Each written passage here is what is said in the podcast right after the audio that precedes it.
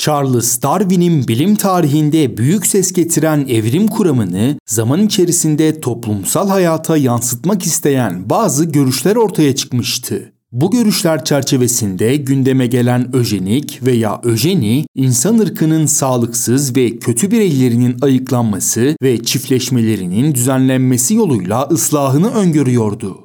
Fakat öjeni çalışmaları bilim ve insanlık tarihinin en karanlık ve vahşet dolu dönemlerinden biriyle sonuçlanacaktı. Öjeni 20. yüzyılın ilk yarısında çok sayıda taraftar toplayan bir kuramdı. Engelli, hasta, homoseksüel insanların ayıklanması ve sağlıklı bireylerin çoğaltılması yoluyla bir insan ırkının iyileştirilmesi anlamına geliyordu. Öjeni yaklaşımına göre nasıl sağlıklı hayvanlar birbirleriyle çiftleştirilerek iyi ve sağlıklı hayvan cinsleri oluşturuluyorsa bir insan ırkı da iyileştirilebilirdi. Devlet kimlerin üreyip kimlerin üreyemeyeceğine karar vererek en uygun genetik kombinasyonların oluşturulması ve üstün insan ırkının yaratılmasını amaçlıyordu. Mesela şu anda ekranda gördüğünüz görselde şunlar yazıyor. Öjeni insan evriminin kendisini yönetmesidir. Bu yazıyla bile dönemin uygulamasının ne derece korku ve dehşet verici olabileceği rahatlıkla anlaşılıyor. Öjeni'nin mucidi Francis Galton yaptığı çalışmalardan dolayı Sir ünvanını kazanmış, Charles Darwin ile akrabalığı bulunan çok yönlü ve başarılı bir bilim insanıydı.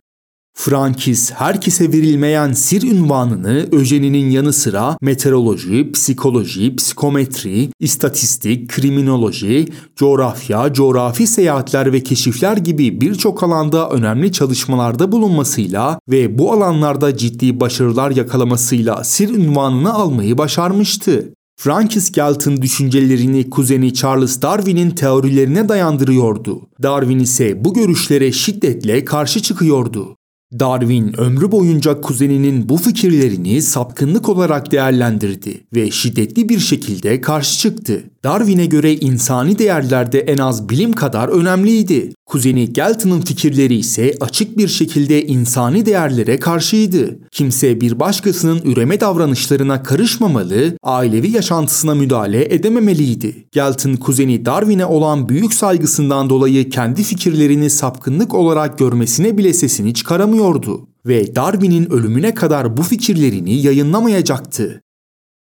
Darwin'in ölümünün hemen akabinde 1883 yılında yazdığı İnsan Fakültesi ve Gelişimi Üzerine Araştırmalar isimli kitabında öjeni kavramını türetti. 1904 yılında ise öjeniyi insanın doğum kalitesini artırma ve en yüksek avantajı sağlama bilimi olarak tanımladı. Aslında öjeni düşüncesinin kökleri çok daha eskilere, antik Yunan'a kadar uzanmaktadır. Platon devletin vatandaşların üreme eylemini denetlemesi gerektiğini ileri süren ilk filozoftu. Platon'a göre daha sağlıklı ve yetenekli bireylerin üreme düzeyleri artırılmalıydı. Keza Sparta'da yeni doğan bebekler yetişkinler tarafından kontrol edilir ve yaşamlarını sürdürüp sürdüremeyeceklerine karar verilirdi. Sağlıksız olduğu düşünülenler Taygetus Dağı'na götürülür ve orada öldürülürdü. Bu duruma daha çok erkek bebekler maruz kalırdı. Çünkü sadece en güçlü erkekler yaşamalıydı. Adolf Hitler bu yöntemlerinden dolayı Spartalılara büyük hayranlık duyuyordu. Romalılar da benzer bir yöntem kullanıyordu. Uygun bulmadıkları sağlıksız bebekleri onlar da Tiber nehrine götürür ve orada boğarak öldürürlerdi.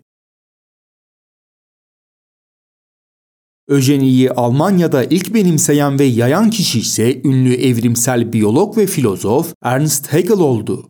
Hegel'ın düşünceleri ve çalışmaları daha sonra saf ve üstün bir Alman ırkı yaratmak isteyen Nazilere miras kalacaktı. Dünya tarihinde ırkçı politikalarıyla ve ırkçı kimliğiyle bilinen Adolf Hitler, öjeni yaklaşımına büyük ilgi gösteriyordu bu alanda çeşitli programlar bile başlatmıştı. Almanya'nın yanı sıra öjeni çalışmaları Amerika Birleşik Devletleri'nde de büyük bir hızla yayılmaya başladı. Amerikalı bir bilim insanı olan Devin Pert 1904 yılında biyolojik deney istasyonunu kurdu ve 1910'da öjeni kayıtları ofisini hayata geçirdi. Bu kurumlar sonraları öjeni kurallarını belirleyecek olan kurumlar olacaktı.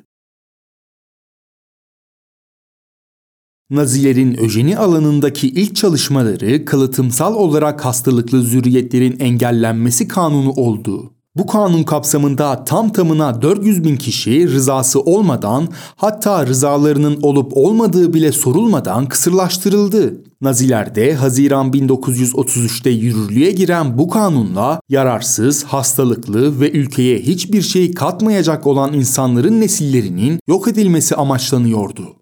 Bu kanundan sonra 1939 yılında Hitler tarafından yürürlüğe konulan T4 aksiyonuna göre Alman ırkı ıslah edilecekti. 1 Ekim 1939 yılında yürürlüğe giren bu program ismini Berlin'deki Tiergartenstrabi 4 numaradaki şansölye ofisinden alıyordu. Bir ötenazi programı olmasına karşın bu çalışmada program bireylerinin rızası dışında yürütülüyordu. Ekranda gördüğünüz bu görselde resmi makamlara göre 18 bin kişinin hayatını kaybettiği Hertim Ötenazi Merkezi'ni görüyorsunuz. Almanya'nın ve Avusturya'nın çeşitli hastanelerinden getirilen engelliler, akıl hastaları, tedavi edilemeyecek yaşlılar, Hadamar Kliniğindeki şu anda ekranda gördüğünüz bu gaz odalarında öldürülüyorlardı. Nazilere göre bu insanlar yaşamayı hak etmeyen canlılar olarak değerlendiriliyordu. Naziler yaptıkları bu işlemleri ırksal temizlik olarak da adlandırıyordu. Nazilerin resmi rakamlarına göre 70.273 kişi Hitler'in T4 aksiyonu sebebiyle yaşamını yitirdi. Yapılan başka tarihsel araştırmalar ise öncesi ve sonrası ile birlikte program neticesinde tam 200 bin kişinin hayattan koparıldığını ortaya çıkardı. Bu kadar insanı hayattan koparan T4 aksiyonunun sorumlusu ise Nazilerin en yetkili isimlerinden biri olan Philip Buhler'dı. Birçoğu meşhur ve alanlarında çok başarılı Nazili bilim insanları öjeni çalışmalarına katılmaktan geri durmuyordu. Bu çalışmalarda insan aklının almayacağı derecede vahşi ve insanlık dışı deneyler yapılıyordu. Bu deneyleri yapan şöhretli ve başarılı bilim insanları denek olarak ise genellikle Yahudileri ve suçluları tercih ediyordu. Naziler kabaca şöyle düşünüyordu. En sağlıklı insanlar savaş meydanlarında ölürken neden toplum işe yaramayan engelli ve hasta bireylerin yükünü çeksin? Naziler şu anda ekranlarınızda gördüğünüz bu propaganda ilanında olduğu gibi engellilerin ve çaresi olmayan hastalıklara sahip olan insanların sağlıklı olan bireylerin sırtında maddi, manevi yük olduklarını belirtiyordu. Saf ve üstün Alman ırkını yaratmak için toplama kamplarına alınan milyonlarca Yahudi, Romanlar, eşcinseller ve suçlular Nazi rejimi tarafından acımasızca katledildi.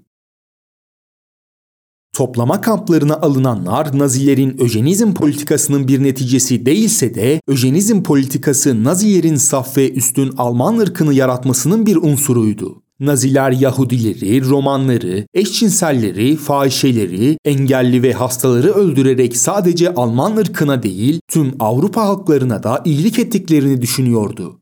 Öjeninin ve tüm bu yaptıkları insanlık dışı deneylerin bilimsel olduğunu düşünüyorlardı. Nazilerden olmayan kimi bilim insanları bile Nazilerin bu çalışmalarından övgüyle söz ediyordu. Öjeni sadece Nazi Almanyası'nda ve Amerika Birleşik Devletleri'nde değil, İngiltere, Kanada, Fransa, İsveç, Norveç, Danimarka, Finlandiya, İzlanda, Çin, Japonya, Brezilya gibi ülkelerde de benimsenmiş ve farklı derecelerde uygulanmıştı. 1907 yılında Amerika'nın Indiana eyaletinde kabul edilen bir kanunla zeka özürlü, sağır ya da körler zorla kısırlaştırılmaya başlanmıştır. 1907 yılında Amerika'nın Indiana eyaletinde kabul edilen bir kanunla zeka özürlü, sağır ya da körler zorla kısırlaştırılmaya başlanmıştır. Benzer bir yasayı 1909'da Washington ve Kaliforniya eyaletleri de kabul etmiştir. 1927'de Virginia eyaletinde zeka engelliler kısırlaştırılmaya devam etmiştir. Yasa Amerika'nın pek çok eyaletinde 1960'lara kadar yürürlükte kalmıştır. Toplamda gayri resmi rakamlara göre 67 bin insanın rızaları bile alınmadan kısırlaştırıldığı düşünülmektedir.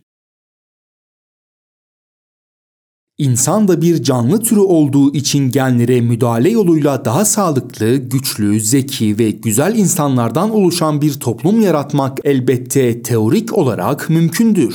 Ancak böyle olsa dahi bilimin etik ve insanlık dışı amaçlar uğruna kullanılması hem çok büyük insani felaketlere yol açmıştır hem de totaliter rejimler yaratmıştır. Videonun açıklama kısmında yararlandığım kaynakları daha detaylı bilgiler edinmek için kullanabilirsiniz. Bir başka videoda görüşmek üzere. CLK Medya kanalına abone olmayı unutmayın.